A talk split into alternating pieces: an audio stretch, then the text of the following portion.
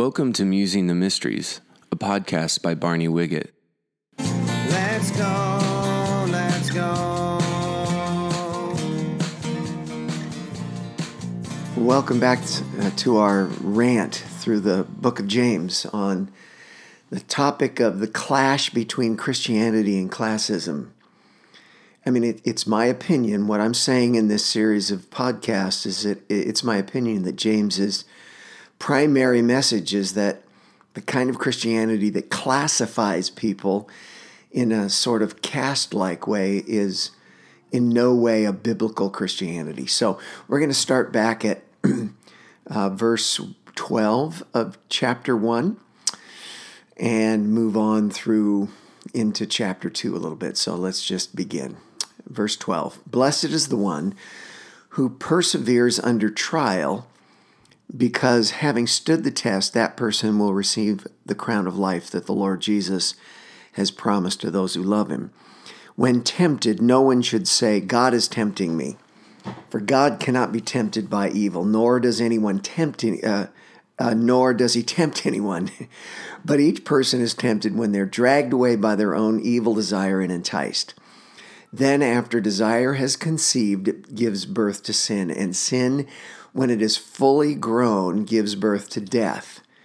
Do not be deceived, my dear brothers and sisters. Every good and perfect gift is from above, coming down from the Father of the heavenly lights, who does not change like shifting shadows.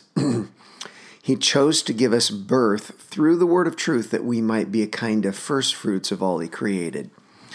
So I, I mentioned this before in an earlier episode that I think the testing and tempting that James refers to applies to all of God's tests and temptations that we, you know, that when we undergo trials. But I think uh, more than anything else, James has on his mind social, economic, and class issues throughout his entire his entire epistle. Um, I think he's talking to the already poor and already lower class uh, and the formerly rich or the newly poor. Um, I think James is trying to say this God is not trying to harm you, but perfect you. Don't get lured into stealing or lying or cheating your way into a better economic, social situation. You, you know, you, you may be tempted to complain or oppress others to get what you want, but don't do it. If you're experiencing financial trials or you're the victim of social class inequities, God is still on your side, I think James is saying. And nothing but good comes from God. And don't get baited. Don't get enticed or seduced into bad behavior, even though you're in pain, socially, economically, or in whatever way.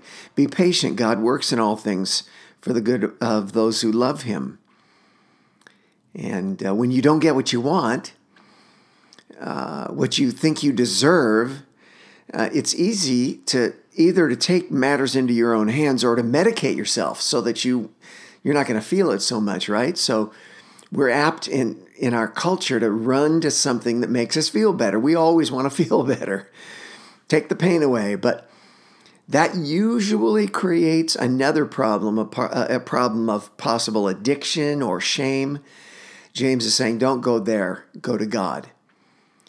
Uh, and then James is about to refer to another form of uh, self medication when we're when we're hurting and our needs aren't being met as we think they should be. A popular medication in our culture in our day is anger, and in his day apparently as well. Because he says in the next very next verse, verse 19, "My dear brothers and sisters, Take note of this. Everyone should be quick to listen, slow to speak, slow to become angry, because human anger does not produce the righteousness that God desires. Therefore, get rid of all moral filth and the evil that is so prevalent, and humbly accept the word planted in you, which can save you. So, I, like I said, I, I think the context here is socioeconomic discrimination, classism, and, and James is telling them to be patient instead of self medicating. Did I say patient? Yeah, instead of uh, self medicating. And in this case, don't self medicate with anger.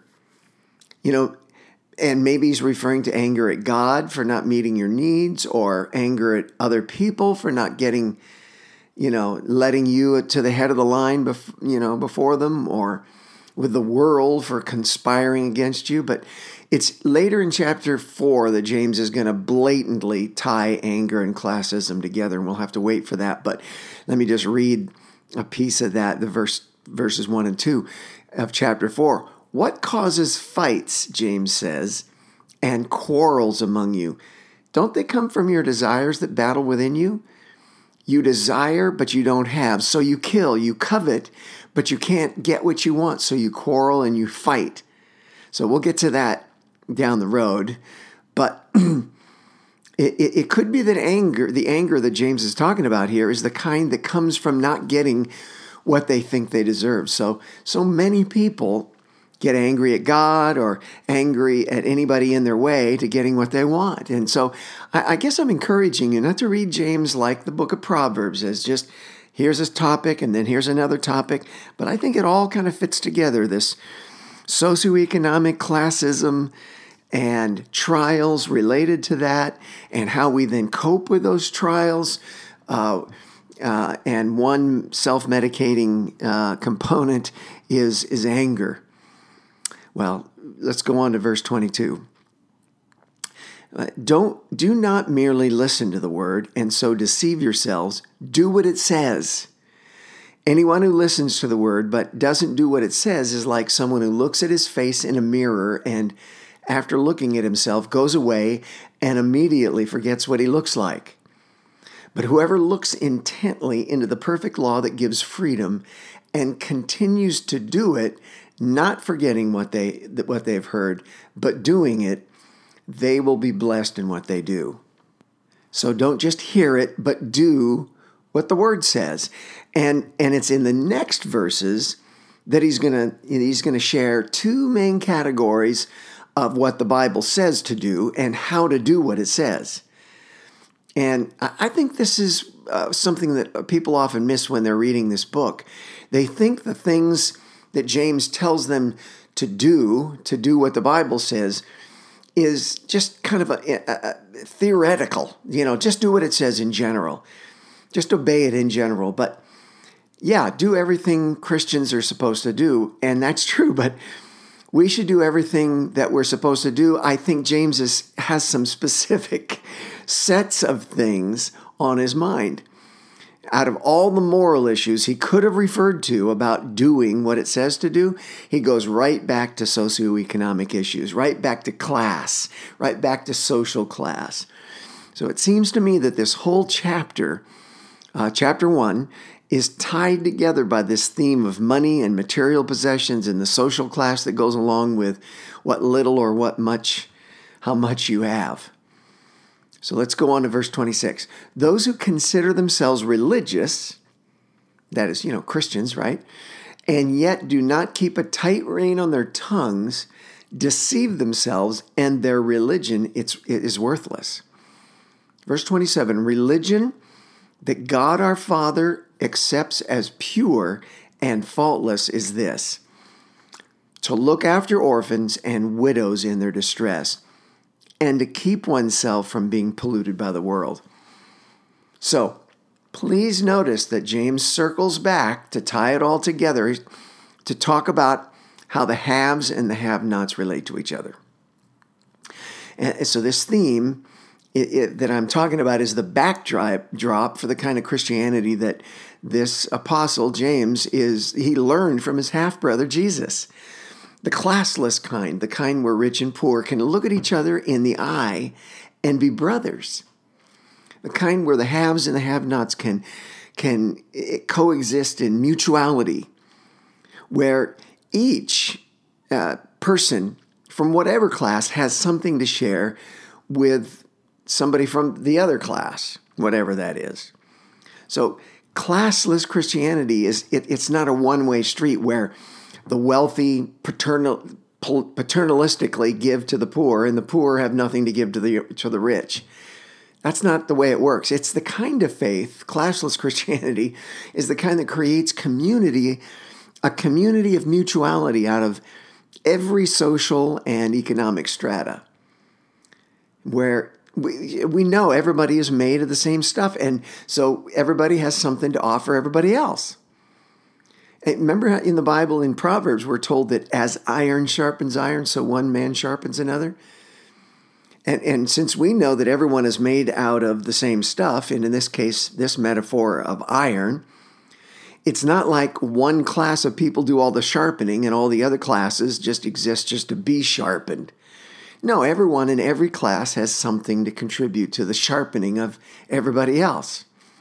Uh, it's probable that James wrote more than a decade before the Gospels were published Matthew, Mark, Luke, and John. And if that's true, what that means is first that that he heard his half brother Jesus speak about a classless religion and even more than that secondly he saw Jesus embody it. I talked about this in the introduction about how he, he didn't bring people you know home from the soccer team, uh, from you know from the upper class, but he kept bringing people from the street home, and and and the way that he related to all classes of people. Uh, was exemplary to, to James and his brothers, even though James wasn't a believer at that time. Well, he tells us in this uh, in the epistle here to keep ourselves from being polluted by the world. So when we think about the world polluting us, I think where do our minds usually turn? You know, uh, we think of, I think, at least my mind often goes to private immorality, to, to be sure to not be polluted by the uh, private immoral actions and activities and attitudes of the world. But, but what about social immorality? And I think that's what James has on his mind as much as anything. In other words, there are, there are many toxins in the air besides sexual sin or using bad language or drinking too much. The pollutants that we inhale every day in the world, they also include the toxins of what? Pride, power, greed, graft, self indulgence, um, you know, sometimes uh, when I go to speak to groups to teach the word, I, I give them a, a, what I call a 10 second test. And the test comprises, uh, comprises of I ask them to write as many evidences of salvation, personal salvation, salvation through Jesus, uh, as, as, that they can in rapid succession. And what I found, and then I just give them 10 seconds to do it, and then I say stop.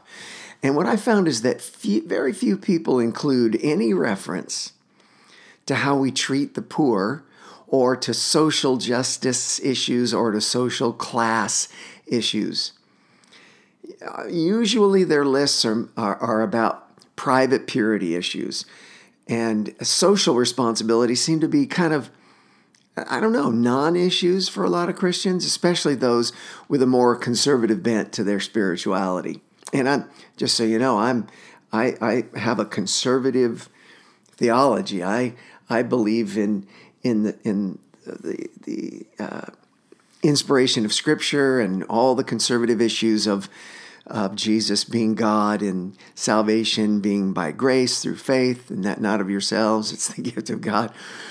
But but I think a lot a lot of conservative Christians, evangelicals, uh, leave out some of the social responsibilities in our in our sanctification. But James, he shares two deal-breaking issues, at least in these these two verses: how we talk and how we treat the most vulnerable, orphans and widows. And like I said, I think a lot of Christians seem to focus most of their walk on things to avoid uh, it's kind of a sin management sort of Christianity, sort of a defensive religion. Um, and and they work real hard at trying not to be worldly and and and, and trust me, I know biblical sanctification includes a lot of things to avoid, but that's not all there is. They they a lot of Christians might not smoke or chew or kiss girls who do, but they uh, make very little difference in the world and very little chance of leaving it a better place than they found it because they don't engage in The second thing that Jesus said, he said to love God with all your heart, soul, mind, might, and strength, and your neighbor as yourself. And then he went on to t- talk about how, who that neighbor is. Well, the first thing James says in the, these two verses is uh, to keep a tight rein on your tongue. I mean, uh, and of course, that's kind of defensive too. You know, don't say stupid things to one another. And if you can't stop saying stupid things, it might be a clue that you need you need to be converted because converted people uh, don't routinely, typically, customarily speak bad to one another or of one another. And, and he elaborates on this in, in chapter 3. And i am going to make some comments on it when we get there. But suffice to say now that when I, when he talks about this, I think his repeated reference to how we speak throughout the epistle, how we speak to one another, is at least opaquely related to uh, class distinctions. I, what I mean by that is the way the well healed and the no healed, that is H E E L E D, uh, the way the wealthy and the poor talk about one another should reflect a mutual respect and honor versus demeaning and, and self and, and disrespect, I should say. Uh, and that goes uh, both ways from the poor to about the rich and the rich about the poor. But for now, James says, don't put each other down. But instead of that, what do you do? Take care of widows and orphans. So let's talk about widows and orphans a bit. Two of the most vulnerable people in a society are widows and orphans. Uh, in any society, but particularly in a developing country and in first century society. I mean, they aren't the only two that we are commanded by God to care for, but all those who those two represent widows and orphans, in other words, represent everyone who is uncared for or uncovered, everyone who is, you know, destitute and without means of escaping their destitution. And, and, you know, James, you've read the Old Testament, right? James didn't make this widows and orphans thing up. I mean, this wasn't something new, it was throughout the entire Hebrew Bible. Widows and orphans, immigrants, and the poor are mentioned together. Those four widows, orphans, immigrants, and the poor are mentioned so often that some people call them the quartet of the vulnerable in the Old Testament. And in an agrarian culture, those four groups in particular, they don't have any socioeconomic clout. And most people in James' day you know, lived at a subsistence level, and in the event of famine or invasion of a foreign power or social marginalization uh, for one reason or another, they they were they were never many days away from starvation. Today, we might expand that quartet, those four, to include you know groups like refugees uh, or minorities in a majority culture or migrant workers or single parents or the homeless or the unborn. And James, it talks about real religion, and it's, it's not only watching your mouth, but it's also watching out for people who need special help the least, the last, and the lost. Widows and orphans, he talks about. Um, you, you think about it, it, justice in this way God is just. And it, it, throughout the Bible, he's called a just God. And if we want to be like him, we have to be just also. Um, and when the powerful take advantage of the weak, God takes the side of the weak. In other words, he's for the exploited against the exploiter, for the victim against the victimizer, in the same way that a father would be for, you know, he would be if his older brother, his older son, I should say, was abusing his his younger brother. The stronger son always beats, you know, up the younger son and the weaker one. He would be for the weaker one. He would come to the aid of the weaker one. I, I said this before, but that God is he's partial to the poor in the same way a firefighter is partial to a house that's on fire um, and just a couple of key Old Testament passages that James would have been totally familiar with. Deuteronomy 24 17 says, Do not deprive the alien or the fatherless of justice. And the alien, by the way, is the immigrant. Or take the cloak of the widow as a pledge. So, you know, Moses there is saying some of the most vulnerable and defenseless people in, in a society are its immigrants and its orphans, and as well as widows. The weak are typically taken advantage of by unscrupulous people looking for, you know, an easy mark. And, and you know what? If you turn to Deuteronomy 24 and you read the rest of that chapter, you're going to notice the company that the, you know, purveyors of injustice keep. Uh, keeps. Uh, and in this case, in Deuteronomy 24, right along with the people that deprive the immigrant and the fatherless of justice, are idolaters, people who lead blind people astray on the road. Can you imagine that? Taking a blind person and just leading them astray on purpose, probably so you can rob them. People also in that list are in that are right next to these uh, those that deprive the alien and fatherless and widows are uh, people who have sex with animals or people who have sex with family members. I mean, I'm just saying, and when Moses is making a list of some of the most heinous things in the culture, he includes uh, injustice and you know a classlessness, or I should say, a class-filled society. And then Isaiah 117, just as you know, I, there there are literally dozens and dozens and dozens of passages that I could refer to, but Isaiah 117 says, "Learn to do right, seek justice, defend the oppressed, take up the cause of the fatherless, plead the case of the widow." And, and so, of all the prophets, Isaiah had the most to say about the concept of justice. In fact, he mentioned he uses the word 30 times in his in his book. And in fact, he began his 66 chapter long poetic prophecy calling his people a sinful nation, a people loaded with guilt, a brood of evildoers. I mean, he just is in their face in chapter one. And, and he accused them of turning their backs on God, and he, he describes them as being one big infected sore from head to toe. That's just, that's pretty straightforward, wouldn't you say? And he was so mad at them. I don't know, mad was the right word, but he told them to quit doing their worship rituals, which were more of a burden than a blessing to God. And but when he finally gets around to telling them precisely what he wanted them to do, he didn't tell them to read more of the, of the Bible or sing better worship songs or smash their idols, although those would have been fine things to do.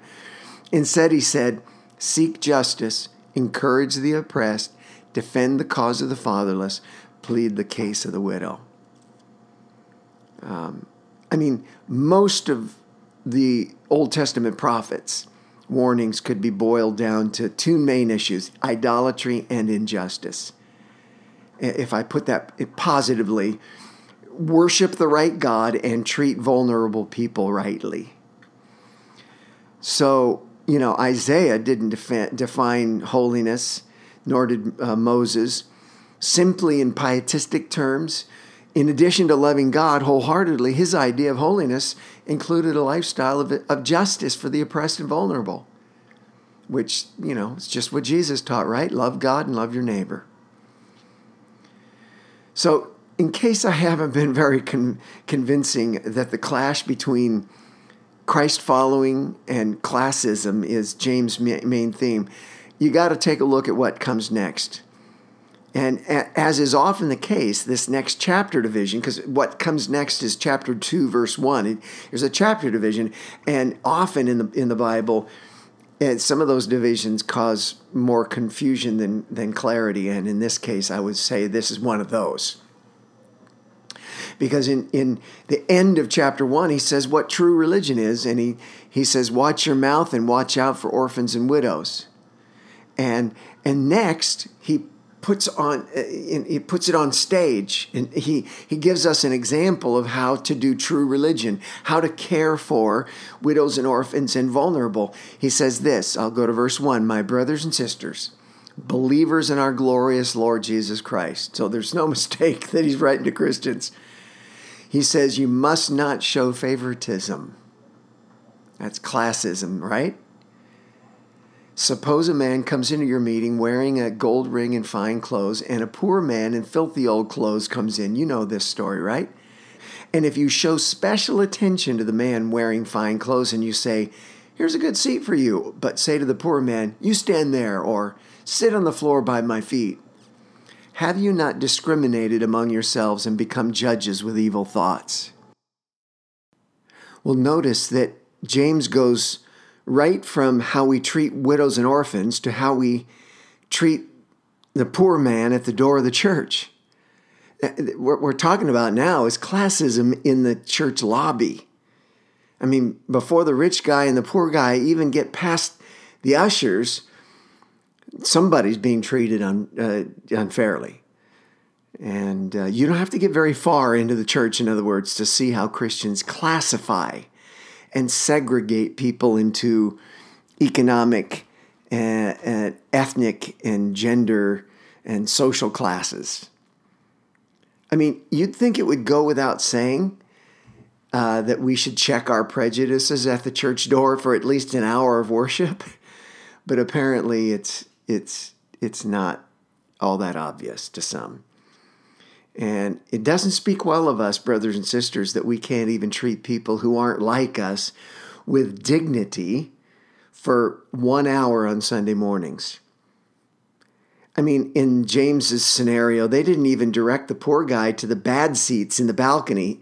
They gave them no seats at the uh, at, at, at all. I mean, they gave him the floor. And uh, could there be any more obvious expression of classism in the church where the ushers pick out the pretty people and give the the well-heeled members the best seats? That just sounds it's awful. And and if it sounds far-fetched to you, check this out. I heard of a church in America, uh, the country that supposedly believes that all people are created equal. Here, you know, this church televises their services and they actually seat the best dressed, best looking people in the camera's view. You understand what I'm saying? So, best dressed, best looking people, they get to be on TV so that it makes the church look like that's what the church is made up of. I mean, I, I guess they just figured that people would want to attend a church full of beautiful, successful people. I mean, every time I tell this, I feel like I want to hit somebody in the face. Okay, well, I'm not violent, but but it really upsets me that any church could condescend to such a nauseating classism like that. So anyway, James says that believers the real believers, the real ones, don't show favoritism. He uses the word favoritism. In fact, this this well used word in the New Testament means literally to receive faces. That kind of goes along with my story about the church that televises.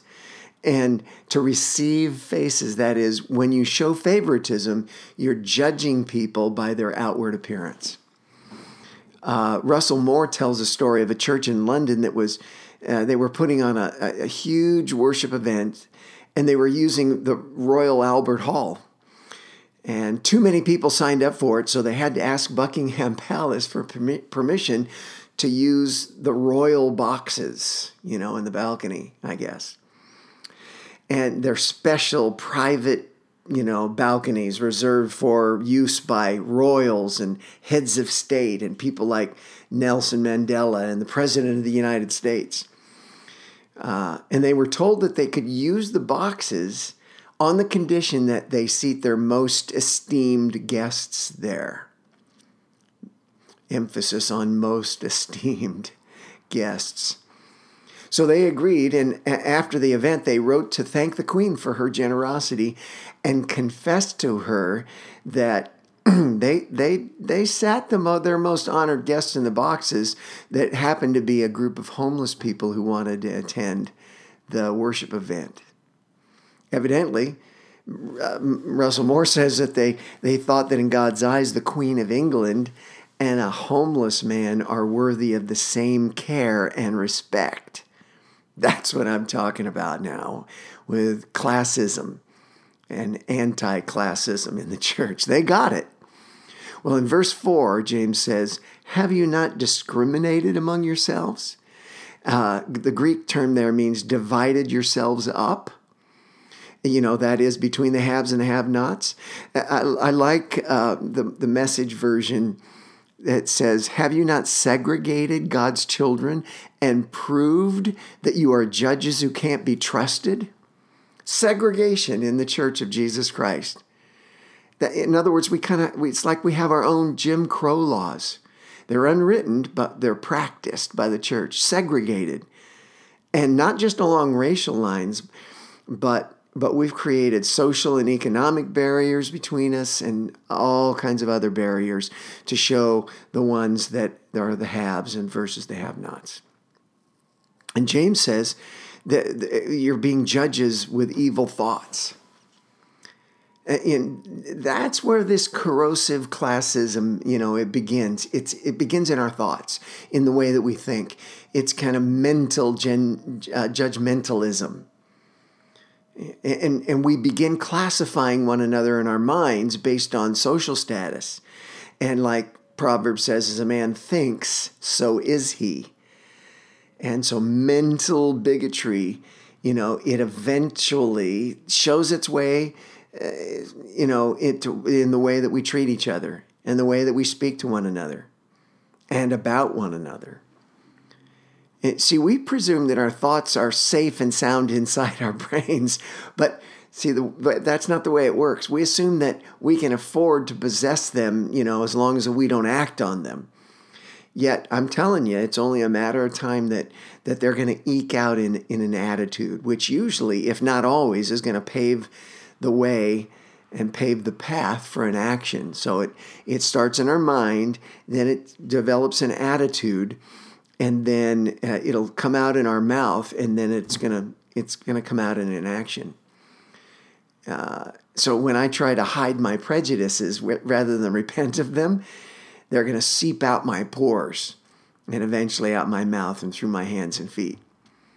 So hiding our biases, biases, biases, I don't know how you pronounce that, our prejudices, that's not the solution keeping it to yourself doesn't work. That's why the Bible says whoever conceals their sins doesn't prosper, but the one who confesses and renounces them finds mercy.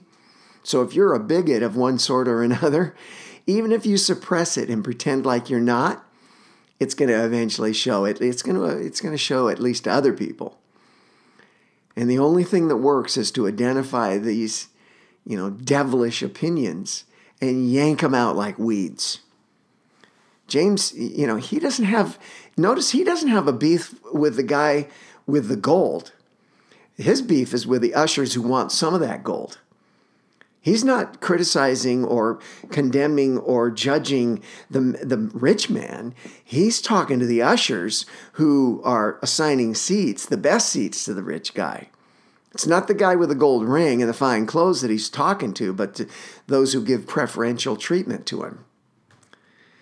You know, it, it's the image of God that, you know, Martin Luther King Jr. said this in his, you know, have, I Have a Dream speech. He says it's the image of God that gives him, man and woman, a uniqueness. It gives him worth, it gives him dignity. And he, King says we must never forget that this, forget this is a nation that let me start again. And we must never forget this as a nation there are no gradations in the image of God. Every man from a treble white to a bass black is significant on God's keyboard precisely because every man is made in the image of God. It's it, so in other words, it's this image that makes us you know infinitely valuable to God and should be infinitely valuable to one another it's it's this image of God that gives us dignity.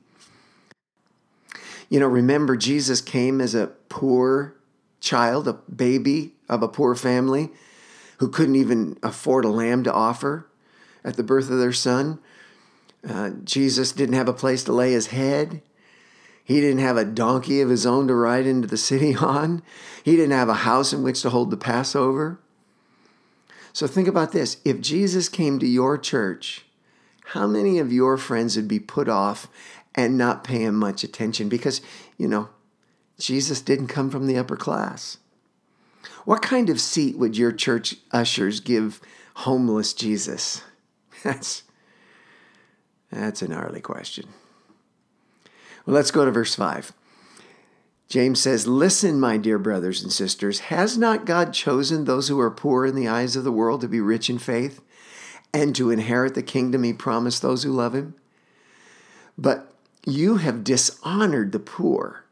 Is it not the rich who are exploiting you? Are they not the ones who are dragging you into court? Are they not the ones who are blaspheming the noble name of him to whom you belong? That verse 5, where he, you know, he says, Hasn't God chosen the poor uh, in the eyes of the world to be rich in faith and to inherit the kingdom he promised to those who love him? It might sound like he's up on the poor and down on the rich.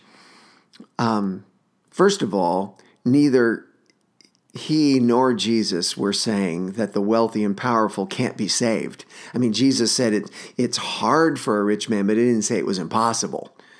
And, you know, obviously, uh, because he has, you know, the rich man has his needs met, and so he might think, well, what do I need God for? I, I can just buy my way out of trouble. But even Paul said in 1 Corinthians uh, 1, brothers and sisters, think of what you were when you were called. Not many of you were wise by human standards. Not many were influential. Not many were of noble birth. So he's saying that at least most of the people in the church in Corinth uh, was, you know, were made up of uh, simple folks. But he didn't say, he said not many, not none of you were wise or of noble birth. So, uh, but as far as God choosing the poor over the rich, I, I talked about that in a previous episode, and I said that it could be said that God is partial to the poor or sort of on the side of the poor when, when they're being oppressed by the rich. In other words, he's particularly attentive to the poor and vulnerable in the same way that I said earlier that firefighters uh, who don't spend, you know, they don't spend equal time at every house. They're partial to homes that are on fire. And I think that's that's the case here in James' mind that the rich, in, in the context that he's speaking to, are exploiting the poor by dragging them into court. I mean, it's not just a, modern phenomenon where the rich, if not bribed, can you know, if not bribe the judge, at least have the money to hire the Johnny Cochrans of the legal world, and I put legal in quotes, right? But the poor have no such recourse for social justice, and and are so they're easy targets for abuse. Eh, I mean, it's the same thing where a successful mugger, he doesn't pick Navy SEALs to to roll, but he picks out the, the you know frailest people out on the street. They're the they choose the easiest mark. Um, I have a friend in in the San Francisco Skid Row neighborhood called the Tenderloin, with whom I was talking about injustice recently, and about how evil people, you know, come from all socioeconomic classes, and they they hurt each other. You know, the poor hurt each other, and the rich hurt each other, and the rich hurt the poor, and the poor hurt the rich.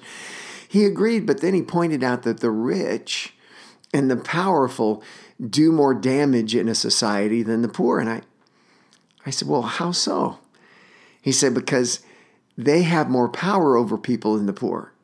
It's not that the rich are more, he said, they're, it's not that they're inherently more evil than the poor, but they have more opportunity to hurt more people through their, you know, corporations and businesses and political clout. So I had to agree. See, James says that their classism he says it dishonors the poor man and blasphemes God. I mean, those are two very good reasons to avoid classism. It dishonors the poor and blasphemes God. You've dishonored the poor. You've, you've treated him disrespectfully. Uh, You, you don't acknowledge the inherent dignity of the poor man and, and treat him like a second class citizen. And, you know, in classless Christianity, there's no such thing as a second class because there's no class. um, 1 Peter 2:17, Peter says, "Show proper respect to everyone. Love the family of believers, fear God, and honor the emperor." Show proper respect to everyone. And Paul says in Romans 12, honor one another above yourselves. Show honor. So let me get, you know, personal for a second and ask you what why is it that most churches leadership teams are made up of people of the more socioeconomic successful class? I mean, to say nothing about them being predominantly Caucasian. But how many times is the McDonald's employee church member or the poor widow in the church chosen for the church board? I mean, what are we saying by that? Are we saying that economic success is an earmark of a good spiritual leader? Eh, eh, do we do we think that we can draw some straight line between success, I'm going to put that in quotes, and spirituality, or between wealth and leadership qualification? Yeah, I better just leave that for now. Go move on. So James says, Is it not the rich who are exploiting you and dragging you into court? It, you know, it's entirely possible that James is referring to some particular phenomenon in their particular context and that there was a lot of that going on in and to the church. But you, you have to admit that we can't brush this off as just some first century occurrence. I mean, those with means, the rich, exploiting those without means, the poor, in the legal system isn't anything new. I mean, the term, in fact, the term exploiting is used in, in Acts 10 where it talks about the, the oppression of the devil, exploitation, oppression of the devil, same word. And in the Old Testament prophets, it's used often. One version translates it, uh, it, it isn't it the rich who grind you down? Uh, in fact, I mentioned the Old Testament prophets. Amos 8 says, Hear this, you who trample on the needy. That's that same word of exploiting the needy. Um, and do away with the poor of the land. Jeremiah 7 6 says, If you do not oppress the foreigner, the fatherless or the widow, and do not shed innocent blood in this place, and if you do not follow other gods to your own harm, and then he goes on to say, then it'll be good for you. But do not do that, in other words, but oppress the foreigner, the fatherless, or the widow. And Ezekiel 18:12 says, he, oppress, he oppresses the poor and the needy. He commits robbery. He does not return what he took in pledge. He looks to the idols. He does detestable things. Notice the, the company that oppression keeps doing detestable things, committing robbery, doesn't return what he took in pledge. He oppresses the poor and the needy. And so the riches of the rich give them power. And we all know what power does it corrupts. And of course, I'm not saying that all the rich oppress the poor by any means, nor is James saying that. There are and always have been many, many, many wealthy people who appreciate their success and leverage, you know, their their success for the good of the of the many. But historically, the general rule of thumb is that the rich often get rich by depriving the poor. And James is going to talk about that in chapter 5. I mean, the poor and the vulnerable, they're the easiest to deprive since they don't have any power to resist. Riches, you know, puts the rich in a position of power and uh, for good uh, or for evil. And so wealthy people and nations can use their station generously or greedily. And so we all know that money isn't the corrupting force in the world, but it's the love of money that is the root of many kinds of evil. And then James asks, Are they, that is the rich bullies he's talking about, are they not the ones who are blaspheming the name the noble name of him to whom you belong? Blasphemy, he calls it. Blasphemy. I mean, last time I heard a Christian use that word, it wasn't about the rich abusing the poor. Last time I heard it, blasphemy referred to, it wasn't about exploitation of the of the vulnerable. You know, I mean, what is blasphemous behavior? Ask that question to any number of Christians, and I, I think you're going to get a list of sinful activities like uh, fornication. In some cases, people will say gay, gay marriage or cussing God out, you know, blasphemy. But in this case, what James calls blasphemous is favoritism, the kind that's going on inside the church. I mean, you don't often see discrimination on the Christian Christians list of typical bad behaviors. And in this case, he's talking about the rich looking down on the poor and giving the their other rich the perks in the church. Those who oppress the poor and hoard uh, society's perks they defame the name of God, the noble name of God. They spit on God's name. I mean, think about that. the The third commandment of the ten says, Thou shalt not misuse the name of the Lord your God. For the Lord will not hold anyone guiltless who misuses his name. And so it's blasphemy to do that. So taking advantage of the vulnerable breaks the third command this may or may not really be the best place to take a pause, but let's do it for time's sake. Next time, we're going to pick it up at verse 8, uh, which says, If you really keep the royal law found in Scripture, love your neighbor as yourself, you are doing right. But if you show favoritism, you sin and are convicted by the law's lawbreakers. So, okay, I know this message from, from James can be pretty intense. But I, hope you're going to stick with it and let the Spirit speak to you about, you know, its application in your own life and, and in your own worldview. You know, search me and, and try me and see if there be any wicked way in me, the psalmist said.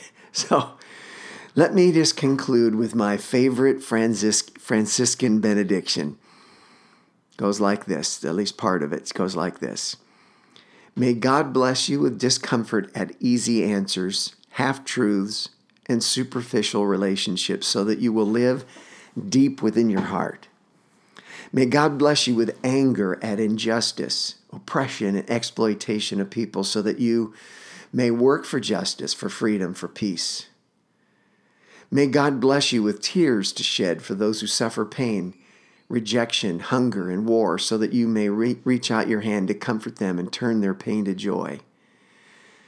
And may God bless you with enough foolishness to believe that you can make a difference in the world so that you can do what others claim cannot be done to, to bring justice and kindness to all our children and to the poor.